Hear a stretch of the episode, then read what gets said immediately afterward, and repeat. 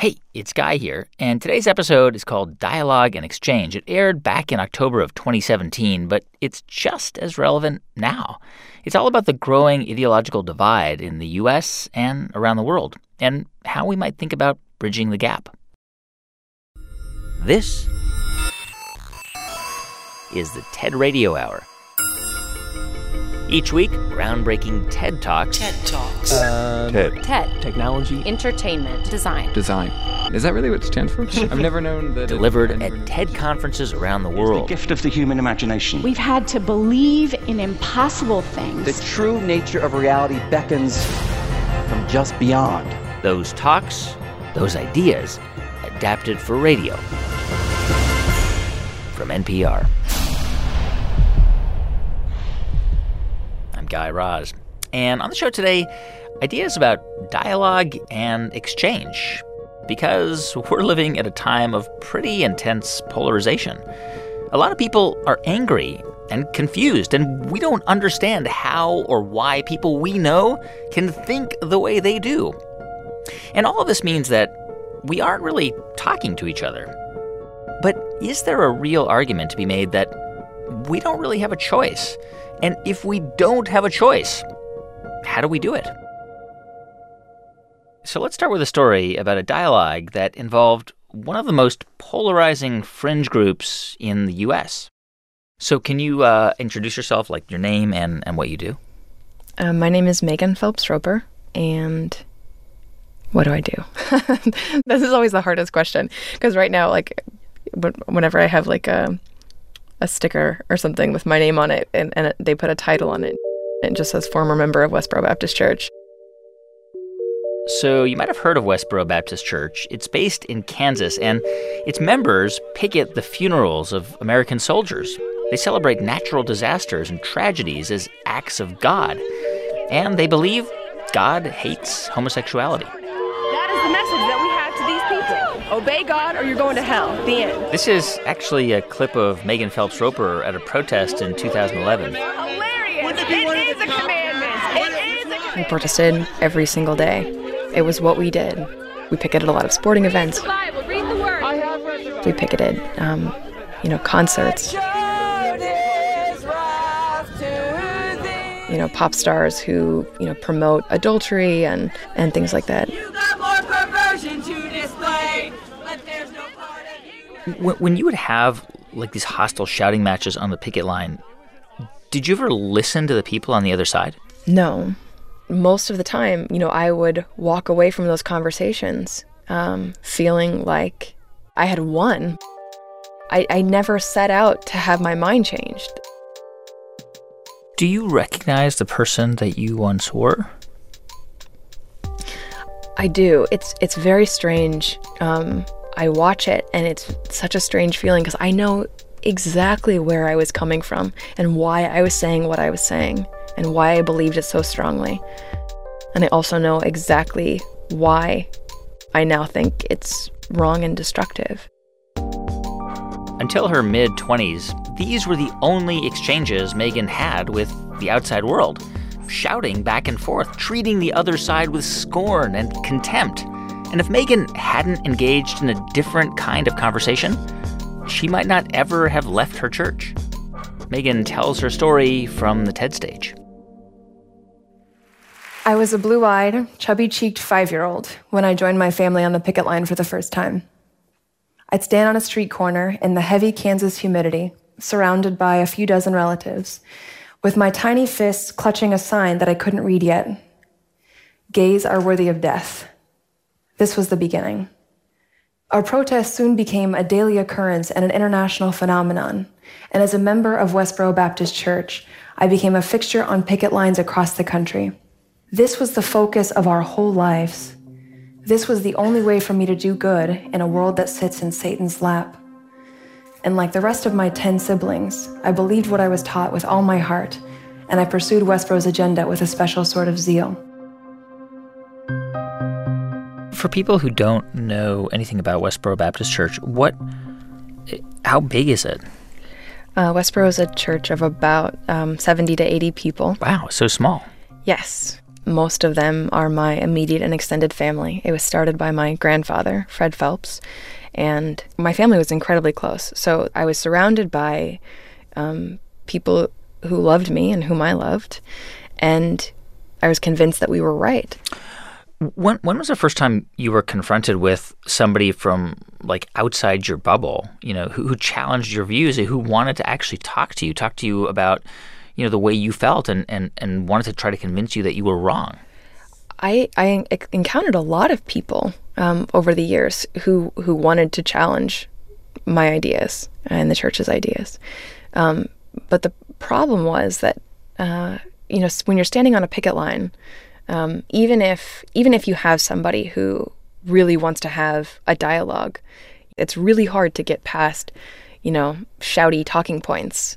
I had been raised to be wary of these people, right? Mm. And and to even especially be wary of their kindness because then they're you know you, you, sort of see them as crafty deceivers like people who are just trying to you know sweet talk you into into doing the wrong thing and so it wasn't until i got on twitter that things really started to change for me. Wait, Twitter? Yeah. Because t- Twitter is not exactly the like a place that people think of when they think of civility and dialogue. Right. Initially, the people I encountered on Twitter were just as hostile as I expected. They were the digital version of the screaming hordes I'd been seeing at protests since I was a kid. But in the midst of that digital brawl, a strange pattern developed. Someone would arrive at my profile with the usual rage and scorn, I would respond with a custom mix of Bible verses, pop culture references, and smiley faces. They would be understandably confused and caught off guard, but then a conversation would ensue. And it was civil, full of genuine curiosity on both sides. Sometimes the conversation even bled into real life. People I'd sparred with on Twitter would come out to the picket line uh, to see me when I protested in their city. There was no confusion about our positions, but the line between friend and foe was becoming blurred. We'd started to see each other as human beings, and it changed the way we spoke to one another. It took time, but eventually these conversations planted seeds of doubt in me. My friends on Twitter took the time to understand Westboro's doctrines, and in doing so, they were able to find inconsistencies I'd missed my entire life. Why did we advocate the death penalty for gays when Jesus said, Let he who is without sin cast the first stone? How could we claim to love our neighbor while at the same time praying for God to destroy them? These realizations were life altering. Once I saw that we were not the ultimate arbiters of divine truth, but flawed human beings, I couldn't justify our actions, especially our cruel practice of protesting funerals and celebrating human tragedy and eventually it made it impossible for me to stay. In spite of overwhelming grief and terror, I left Westboro in 2012. In those days just after I left, the instinct to hide was almost paralyzing. I wanted to hide from the judgment of my family, who would never speak to me again, and I wanted to hide from the world I'd rejected for so long, people who had no reason at all to give me a second chance after a lifetime of antagonism. That period was full of turmoil, but one part I've returned to often is a surprising realization I had during that time that it was a relief and a privilege to let go of the harsh judgments that instinctively ran through my mind about nearly every person I saw. I realized that now I needed to learn, I needed to listen. It seems like you could not have changed your life and left the church and and forced yourself to rethink everything you believed without those conversations, without that exchange of ideas. Absolutely. I, I and maybe decades down the road, maybe somehow I would have found a way to argue myself into this thing. Maybe, but I doubt it. It's interesting because I mean, lots of people say, hey, you know, I don't want to have a conversation with this person who has these reprehensible views because I don't want to acknowledge that those views are are legitimate in any way. And you can understand why somebody would, would feel that way against, you know, somebody who was super hateful, who, who wanted to hurt you simply because of who you are, what you were born as. But on the other hand, you're saying actually you still have to engage those people because you have to – understand how their mind is working in order to explain why that is wrong. Right. I mean, and I'm not saying like, you know, every oppressed person has to go to the person who is oppressing them and explain, you know, why they're wrong. But some some people have to do that. Like if we want these ideas, we we, we want them to we want them to die. you know, we want them to or or to be at least the very least on the very very margins of society. I think that we we have to be able to effectively argue against them. You're not letting go of your truth, but but understanding someone else's. You you need that if you're going to build, you know, a bridge and and and get across and get through. This has been at the front of my mind lately because I can't help but see in our public discourse so many of the same destructive impulses that ruled my former church. We celebrate tolerance and diversity more than at any other time in memory, and still we grow more and more divided. We want good things, but the path we've chosen looks so much like the one I walked away from four years ago. I remember this path. It will not take us where we want to go. We have to talk and listen to people we disagree with. And I will always be inspired to do so by those people I encountered on Twitter. Apparent enemies who became my beloved friends. My friends on Twitter didn't abandon their beliefs or their principles, only their scorn. They channeled their infinitely justifiable offense and came to me with pointed questions tempered with kindness and humor. They approached me as a human being, and that was more transformative than two full decades of outrage, disdain, and violence. I'm wondering how you have those difficult conversations with people who are, you know, kind of impenetrable. I mean, you left the church. I mean, your, your family doesn't talk to you anymore. So is there is there any way you could ever have a dialogue with them about the things you believe now? I do. I mean, that's part of what I use Twitter for now. It's it's a way for me to, you know, I still, um, you know, follow my families. They have, you know, a few dozen Twitter accounts, um, and I read what they have to say, and I do reach out and I do try to challenge them, and every interaction we have is an opportunity to you know, change their mind so that they're not being uh, an active force for destruction in the world. I feel so strongly passionate and hopeful and optimistic that, of what humans can accomplish. Like, I mean, just from my own experience, looking back, I was incredibly closed-minded. I I was and I was blinded by certainty. My family sees what I'm doing now and thinks that I'm, you know, basically satanic. But they're definitely listening people can change and, and I just feel incredibly hopeful. Megan Phelps Roper left the Westboro Baptist Church in 2012. You can see her entire talk at TED.com. Our show today ideas about dialogue and exchange. I'm Guy Raz, and you're listening to the TED Radio Hour from NPR.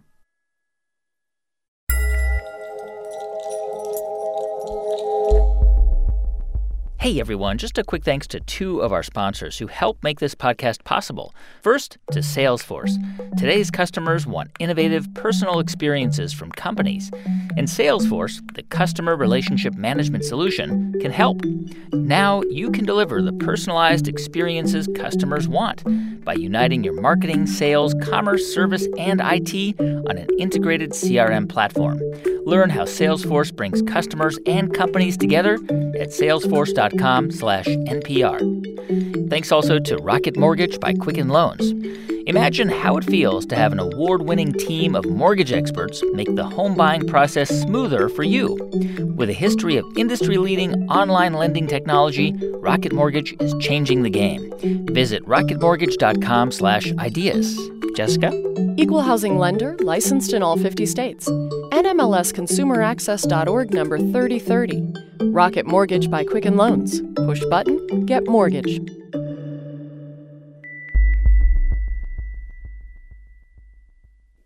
It has already been an eventful summer in politics. Yeah, between the 2020 debates and the president's battle over immigration, there's a lot going on. And when there's news you need to know about, the NPR Politics podcast is there to tell you what happened. Not to mention, we're hitting the road so you can meet all of the 2020 contenders. Oh, NPR is going to drive me completely crazy. Okay. the NPR Politics Podcast. Subscribe. It's the TED Radio Hour from NPR. I'm Guy Raz, and on the show today, ideas about dialogue and exchange. And we couldn't possibly do a show about dialogue without talking about politics.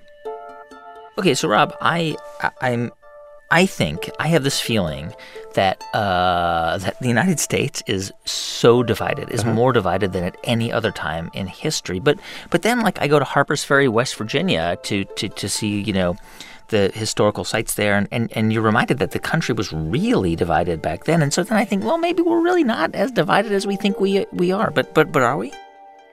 Well, I agree with you that uh, things are not as bad as the Civil War. Uh, but if that's the baseline, you know, then uh, that's a tough baseline. Yeah, but they're very bad. They're very bad. This is Rob Willer. I'm a professor of sociology and psychology at Stanford University. And Rob spends a lot of time studying how Americans communicate about politics and how they could do it a lot better. It used to be that liberals and conservatives liked themselves more than the other group, you know, but uh, the level of that difference has has really grown. And it's not the case that we like our own group so much more than we used to. It's more that we dislike the other group more and more every year. Uh, the levels of political division we see in the country are profoundly destabilizing to our government, to our economy, to our culture. And it's just all this hate and bitterness that circulates in our country. And it, it's taxing to everyone. And it's going to, it, it could get worse. So, what do we do? Well, okay, so for the last several years, I've been really interested in this question of how liberals and conservatives talk when they're trying to persuade one another and how they should talk if they wanted to be more successful. And in a nutshell, we what we find is that liberals and conservatives, when they go to persuade one another on a political issue, uh, that they tend to make arguments in terms of their own values. So when we do research on this, we find that liberals care a lot about equality, uh, fairness, protecting vulnerable people from harm, social justice. Hmm. And then conservatives, they care a lot about things like group loyalty, patriotism, respect for authority, moral purity, religious sanctity, moral considerations that liberals care less about than conservatives do. And so, you know, one way we can think about our very divided political topography in this country is that it rests on top of this equally divided moral topography. So each side basically sees the world in a totally different way. That's right. And in effect, they reach out to persuade as though they were looking into a mirror, just sort of reciting the arguments that they themselves found persuasive. And if you think about it, that's maybe how you approach political conversations is you're like, "Oh, okay, I've got this is this is the reason Yeah, that I have this right. position." And right? I would assume that all I need to do is articulate that, and you would say, "Ah, now I see the light." Exactly. It's Yeah. a totally Right? intuitive approach, you know. Uh, the problem is that that argument that you or I find persuasive might not be persuasive to somebody else. And in fact, for, you know, hot button issues like gay marriage or, you know, tax reform or, you know, the environment, people have heard the primary arguments on the other side. And if they were going to be persuaded by those arguments, they, they would already be on your side. And so instead, what you got to do is you got to try to find new arguments. Here's more from Rob Willer on the TED stage. So, what would work better? Well, we believe it's a technique that we call moral reframing, and we've studied it in a series of experiments. In one of these experiments, we recruited liberals and conservatives to a study where they read one of three essays before having their environmental attitudes surveyed. And the first of these essays was a relatively conventional pro environmental essay that invoked the liberal values of care and protection from harm. It said things like In many important ways, we are causing real harm to the places we live in, and it is essential that we take steps now to prevent further destruction from being done to our earth. Another group of participants were assigned to read a really different essay that was designed to tap into the conservative value of moral purity. It was a pro environmental essay as well, and it said things like keeping our forests, drinking water, and skies pure is of vital importance. We should regard the pollution of the places we live in to be disgusting. And reducing pollution can help us preserve what is pure and beautiful about the places we live. And then we had a third group of participants that were assigned to read just a non political essay. It was just a comparison group, we could get a baseline. And what we found when we surveyed people about their environmental attitudes afterwards, we found that liberals didn't really matter what essay they read. They tended to have highly pro environmental attitudes regardless. Liberals are on board for environmental protection. Conservatives, however, were significantly more supportive of progressive environmental policies and environmental protection if they had read the moral purity essay than if they read one of the other two essays. We even found that conservatives who read the moral purity essay were significantly more likely to say that they believed in global warming and were concerned about global warming, even though this essay didn't even mention global warming. That's just a related environmental issue. But that's how robust this moral reframing effect was. And, you know, we've studied this on a whole slew of different political issues. So if you want to move liberals to the right on conservative policy issues like military spending and making English the official language of the US, you're going to be more persuasive if you tie those conservative policy issues to liberal moral values like equality and fairness. And you know, if you want to move conservatives on issues like same sex marriage or national health insurance, it helps to tie these liberal political issues to conservative values like patriotism and moral purity. All these studies have the same clear message. If you want to persuade someone on some policy, it's helpful to connect that policy to their underlying moral values. I mean, in theory, it, it, does make sense, right? That that you would sort of use moral reframing to to make your case, but that can be really hard, especially if if the person you're arguing with um, supports something that you find morally reprehensible. To to then co-opt their language to make the case against them is hard. Yeah, I think that that's that's exactly right, and I think it's important to note that moral reframing is not necessarily a good technique that should be used under all circumstances. You know, sometimes you do need to draw a line and say, no, you know, the reason that we should educate, you know, people of all racial and ethnic backgrounds in the same public schools is because of the same basic dignity that all individuals possess. Like it has to be a, an equality of basic human worth that is the you know at least one of the major reasons for that policy you know? And we got to fight that fight too. You might you might decide that. You might decide that. It might take a little longer to win that policy you know but you might say that we got to win this moral fight as well as this policy fight you know hand in glove. But i think other times you might say no you know like we need to just get this policy uh, through and it's okay for people to agree with it for different reasons yeah I wonder if we could rethink the idea uh, of dialogue altogether. So, you know, so it's it's less about politics and like current events. Yeah. And just more about like general human experiences. I hope so. I hope we do see that. You know, one reason that this technique of moral reframing that we think is attractive about it is you can still have an opinion while using it. You know, it doesn't mean that you have to just meet in the soft milk toasty center of the uh, political divide, you know, where nobody gets what they want. Um, instead, you can you can keep your position, perhaps very strong position, yeah. Uh, but you make an argument that resonates with the person you're trying to convince. Hmm. And so I, I think that's an attractive thing because people feel very strongly about politics in America. Uh, there's going to need to be some sort of large scale collective action in the U.S. in support of respect across the political divide hmm. or consideration of other perspectives or, or whatever it is. And I, and I don't think that, I mean, I have my own politics and I'm not particularly near the center of the ideological distribution, but I would like to be able to find a way to connect. So a technique that allows me to have an opinion while also potentially persuading somebody is attractive. Rob Willer is a social psychologist at Stanford. You can see his full talk at TED.com. And if you want to find out more about some of the ideas that inspired his research, you should also check out Jonathan Haidt and his TED Talks, also at TED.com. Have you have you ever been in a, in a position or situation where you've actually changed someone's mind in, in a dialogue? Well, you know, with my wife this morning, I think I came pretty far. This is Jonas Gahr Støre. From 2005 until 2012, he was the foreign minister of Norway.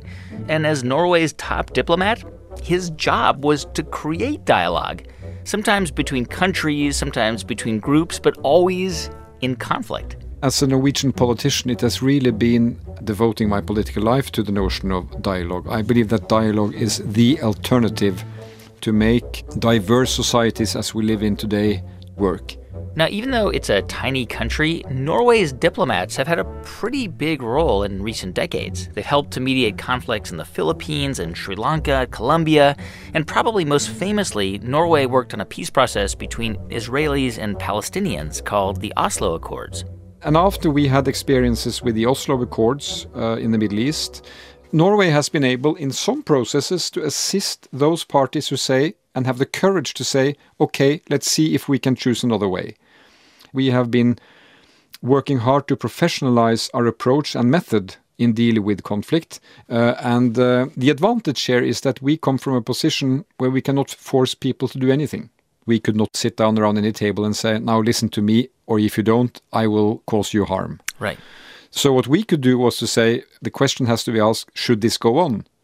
Should we continue on this downward spiral? We have some expertise in process, we have some expertise in assisting parties to move beyond conflict and start to repair. If that can be of use, we have a responsibility to share it. And Jonas shared the idea of using dialogue to resolve big conflicts on the TED stage. What is dialogue really about? When I enter into dialogue, I really hope that the other side would pick up my points of view, that I will impress upon them my opinions and my values. I cannot do that unless I send the signals that I will be open to listen to the other side's signals. Now, I am not naive. You cannot talk to everybody all the time, and there are times you should walk, and sometimes you may need to fight. And I wouldn't say that that is the wrong thing in all circumstances. Sometimes you have to. But that strategy seldom takes you very far. The alternative is a strategy of engagement and principle dialogue. And I believe we need to strengthen this approach in modern diplomacy. We have a large deficit in dealing and understanding modern conflict, not only between states, but also within states. Dialogue is not easy, not between individuals, not between groups, not between governments, but it is very necessary. Do you think that everybody should be willing to talk to anyone else? Not at any moment based on any condition. I think, you know, you have to make that decision. My point when I was foreign minister was that I experienced that we invested far too little into the notion of talking and distinguishing talking from compromising. So, talking to the other side, trying to understand their interests, should be separated from making decisions, concessions, or, you know, appearing weak. Uh, so we train our diplomats to be in these situations. A good diplomat should be able to go in and sit down with a very nasty opponent and still be able to come out there with a, a position that has not been weakened but rather strengthened. When, when you sit down with somebody, it's you're there's an implicit notion that you are willing to compromise. It's sort of an understood uh, rule. Is it? Why is it? I mean that that I think is one of the fundamental questions you should be trained and you should have the self confidence of not compromising when you sit down. There can be made preconditions about it. That talking does not mean agreeing, and you, you explore before you decide. Can we engage the other side uh, in a process where you can move them towards solutions that, from your point of view, enhances your interests? My point is that you don't have to be neutral to talk. And you don't have to agree when you sit down with the other side. But if you don't talk, you cannot engage the other side. And the other side which you're going to engage is the one with whom you profoundly disagree. Prime Minister Rabin said when he engaged the Oslo process, you don't make peace with your friends. You make peace with your enemies. It's hard, but it is necessary. We who are diplomats, we are trained to deal with conflicts between states and issues between states. But the picture is changing. And we are seeing that there are new key players coming onto the scene. We loosely call them groups. They may represent social, religious, political, economic, military realities, and we struggle with how to deal with them. During the last decade, we have been in a mode where dealing with, with group was conceptually and politically dangerous. And groups were often immediately labeled terrorists. And who would talk to terrorists? The West, as I would see it, comes out of that decade weakened because we didn't understand the group. So we've spent more time on focusing why we should not talk to others than finding out how we talk to others. But if we refuse to talk to these new groups, we will further radicalization. We will make the road from violent activities into politics harder to travel. And the way they deal with their conflicts rapidly spread to other countries, so in a way it is everybody's business. Okay, so if you, if you ignore a faction in a conflict that you think is a terrorist group and you don't, you know, you don't talk to them because you don't negotiate with terrorists, you, you're essentially saying that that that could radicalize that group. Like that could make the problem worse. Well, that depends very much on the setting, you know, uh, and I would not generalize. But but my question would rather be this: Can there be a process which is not rewarding violence, but which is illustrating that there are incentives for groups who belong to that camp that you describe to move out of that camp and into what you would call more constructive, peaceful problem solving? If those avenues exist, let's try to explore them. I mean, let me say, it's hard to argue against people who say, I don't deal with people who kill children or who blow up civilians. And I can understand that. But you can devise alternatives and options that the people who are represented by these groups will turn around and say, well, hey, maybe this is better for our children. Maybe this is better for the future. When you look out at the at the world today, um, are you optimistic about the um, the ability of us, of humans, of, of the leaders of, of countries to to negotiate, to move things forward, and to resolve conflicts in a in a negotiated way, in a in a diplomatic way? Well, I mean, the obvious answer to that at the first strike here is no, because Yeah. you see conflicts which are deadlocked and uh, how are going to move forward. But let me approach it from another angle. There is far less conflict in today's world than there was, you know, years back in history. So there is a lot of what I would call in-baked conflict uh, resolution ability among people and communities that we should salute, although they don't hit the headlines. There are a lot of conflicts that don't become deadly conflicts because there are prevention, you know, happening along the road. So one should never lose the optimistic approach that this is possible. I mean, I think it is more constructive to approach these issues by looking for the elements where you can be, if not optimistic, at least hopeful that you can make a difference in a different way. Jonas Gahr was the foreign minister of Norway until 2012. You can see his entire talk at TED.com.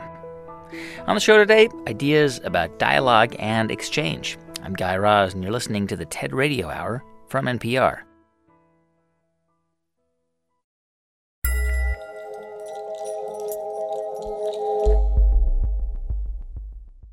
Support for this podcast and the following message come from the Walton Family Foundation, where opportunity takes root. More information is available at waltonfamilyfoundation.org.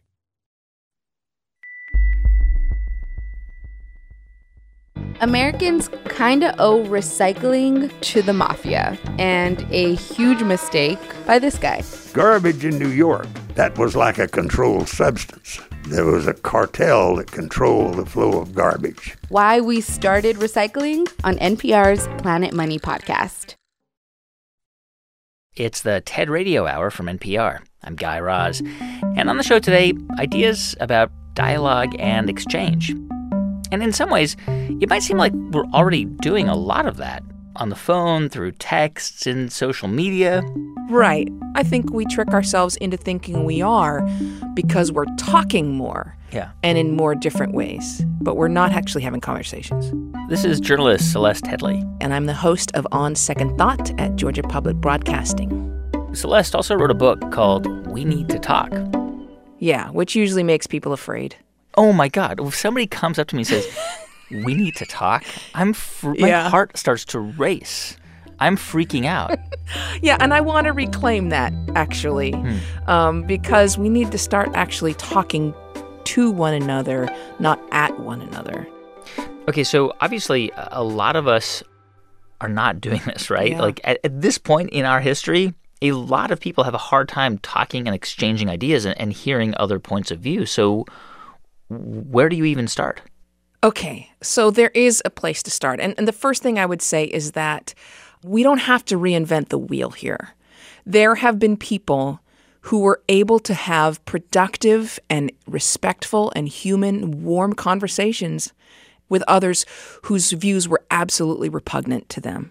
And I tell the great story in the book about Xernona Clayton and Calvin Craig. And, And and and she was uh, and she was like a civil rights activist. yeah, and Calvin Craig was a Grand Dragon in the KKK. Yeah. And over the course of months, they would just have conversations. And then he announced he had a press conference and said, I'm leaving the KKK. My mind has been changed by Xernona Clayton. You know, and I've spoken with Xernona a few times, and she said, I didn't try to change his mind. I just listened to him. She said, you know, there was nothing I, a black woman, was going to be able to say to him that was going to make any difference. And she also said, Martin Luther King, she was a good friend of the King family. And she said, you know, he always said, just take the person where they are and accept them where they are. And, and so that's where you start. I, would say let go of this idea that you're entering into a conversation in order to change someone's mind or educate them, because that's always going to be frustrating. And that's probably where the anger comes from, because that's not going to happen. So let go of that intention and instead enter into the conversation saying, okay, I'm going to learn something from this conversation. That's something you have control over. So this story about Xernona Clayton is incredible, and and and I guess she she would say that this isn't impossible. Yeah. And you you talk about some of these things in your book and in your TED talk about ways that you can actually have constructive and, and productive conversations. Right. And they're simple. They're not easy, but they're simple. Number one, don't multitask. And I don't mean just set down your cell phone or your tablet or your car keys or whatever's in your hand. I mean, be present, be in that moment. Use open ended questions. In this case, take a cue from journalists. Start your questions with who, what, where, when, why, or how.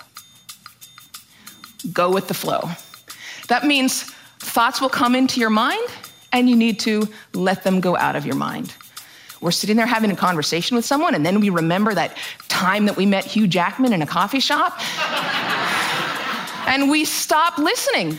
Stories and ideas are going to come to you. You need to let them come and let them go.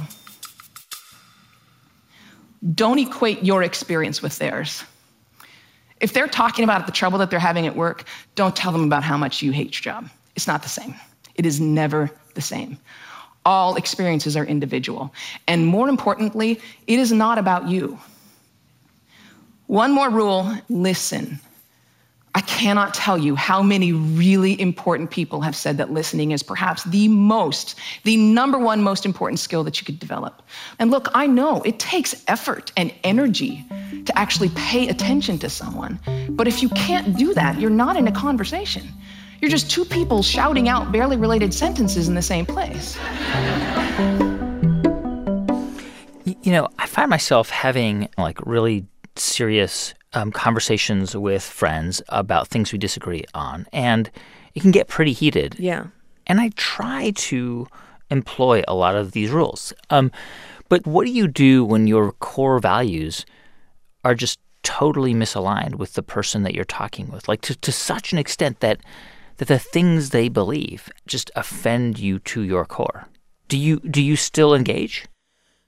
I do, and I, I can give you a, an example of this. So I am a mixed race person. Um, the last time my family lived in Georgia, we were owned, and I think most people would understand my feelings on the Confederate battle flag. But I have a number of friends that absolutely think that is about heritage and it's not about hate, et cetera, et cetera. Um, and I was having one of these discussions with someone earlier, Hmm. and he started to say to me, Well, I'm not going to talk about this with you because I know where you stand. Hmm. And I said, You know what? That actually frees us up.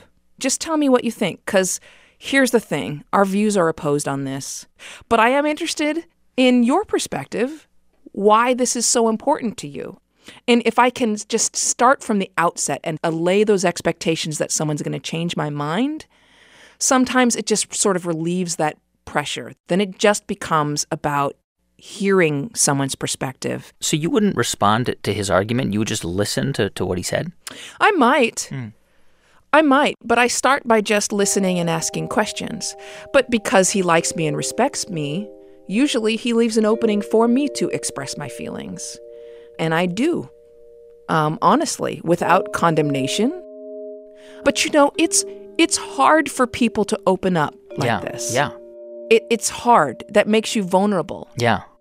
It's interesting because it's very true, and yet it creates a conflict because you think, well, the act of listening suggests that those views can be aired publicly. Like, like you know, the, the, there's some things that, that you could say people should just keep inside their heads because it's not acceptable to say them or hear them out. Okay, but how well has that worked? Because that's been our strategy so far. Yeah. And we're still fighting the Civil War.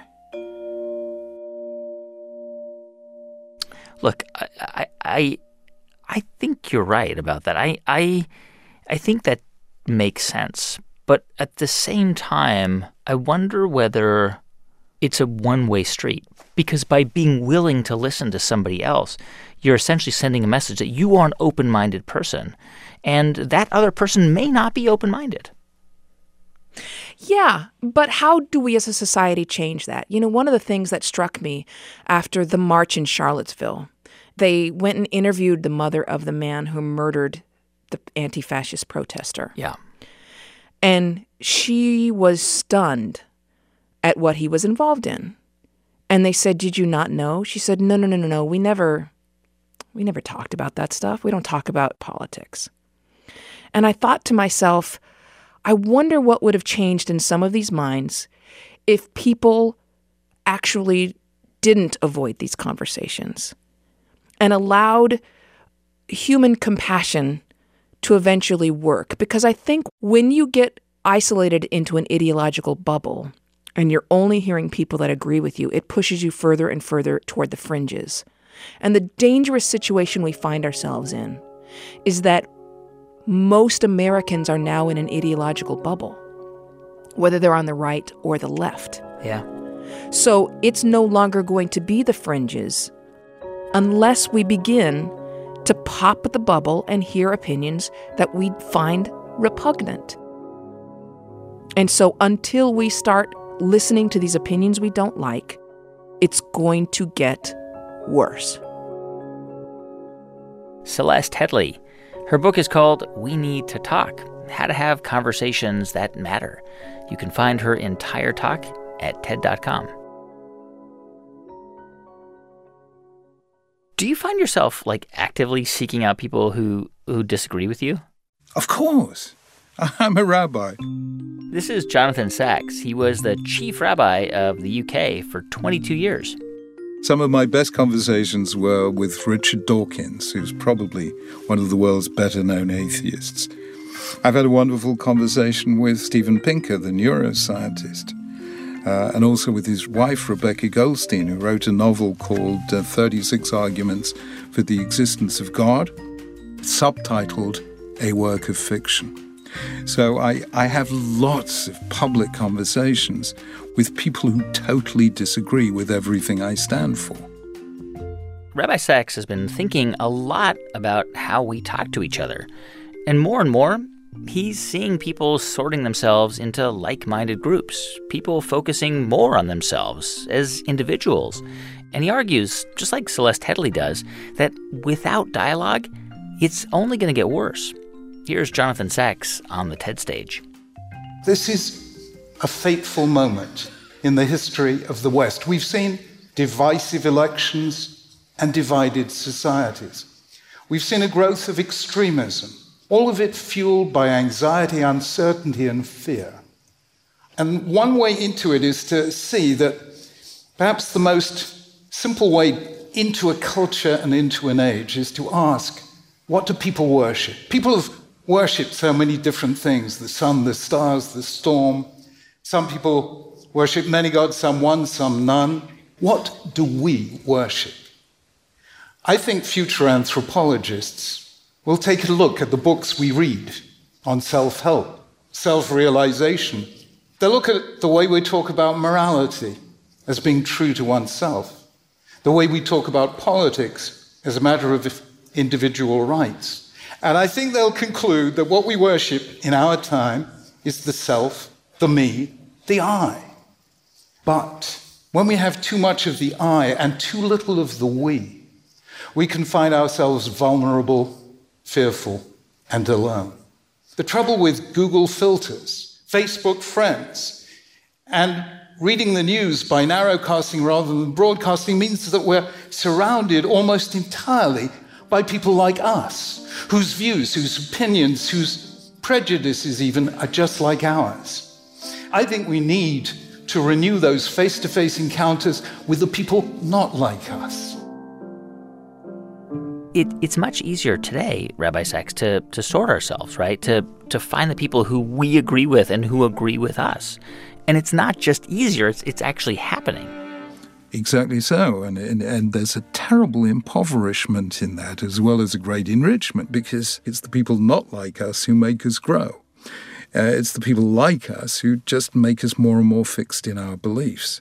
And I, I see this happening in universities. You know, universities are creating these so called safe spaces, which says universities should be a place where you never hear somebody say something that might offend you. Now, I think that's an absolute abdication of what a university should be about. University should be a place where the universe comes. I mean, where you meet every different kind of person with every different kind of belief. And for me, a safe space is a space in which people listen respectfully to those whose views are completely different from their own. What are the what are the consequences for our societies, for our civilization, if we continue to sort in that way? Well, the beauty of a nation state is it says that a whole bunch of people who happen to be living in the same territory are united by a common and collective responsibility, each of us responsible for the welfare of all insofar as it lies within our power. It's like uh, one big, enormous um, palace that we live in. And I'm afraid what has happened in the West is that we've turned societies into a series of hotels. You pay your bills, which are your taxes, and in return you get a room in which you can do whatever you like so long as you don't disturb the people to the left or right of you. The trouble is, um, nobody ever belongs to a hotel. So I'm afraid we're losing this concept of society as a place where all sorts of different people come together in the common aim of pursuing the common good. My favorite phrase in all of politics, very American phrase, is we the people. Why we the people? Because it says that we all share collective responsibility for our collective future. And that's how things really are and should be. Have you noticed how magical thinking has taken over our politics? So we say, all you've got to do is elect this strong leader, and he or she will solve all our problems for us. Believe me, that is magical thinking. And then we get the extremes the far right, the far left, the extreme religious and the extreme anti religious, the far right dreaming of a golden age that never was, the far left dreaming of a utopia that never will be, and the religious and anti religious equally convinced that all it takes is God or the absence of God to save us from ourselves. That too is magical thinking, because the only people who will save us from ourselves is we, the people, all of us together. Okay, so you look at where we are this moment in our history and the increasing absence of dialogue and exchange and, and of understanding among people who don't agree. So, are you optimistic? I mean, do you think there's hope? Hmm. Guy, I'm going to make a distinction that I think is absolutely essential. Because very often we confuse the word hope and the word optimism when we think they mean the same thing. Actually, they don't at all. Optimism is the belief that things are going to get better. Hope is the belief that if we work hard enough together, we can make things better. Optimism is a passive virtue, hope is an active one. It needs no courage, only a certain naivete. And I say no Jew who knows our people's history can be an optimist. What we do do is hope. So, of course, I have hope. And I really seek out these opportunities for talking across divides. Because what none of us can achieve alone, all of us can achieve together. Rabbi Jonathan Sacks. You can watch his entire talk at TED.com. Talk to me. Talk to me. Mm.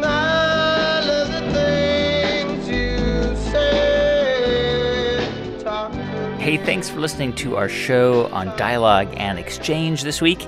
If you want to find out more about who is on it, you can go to ted.npr.org.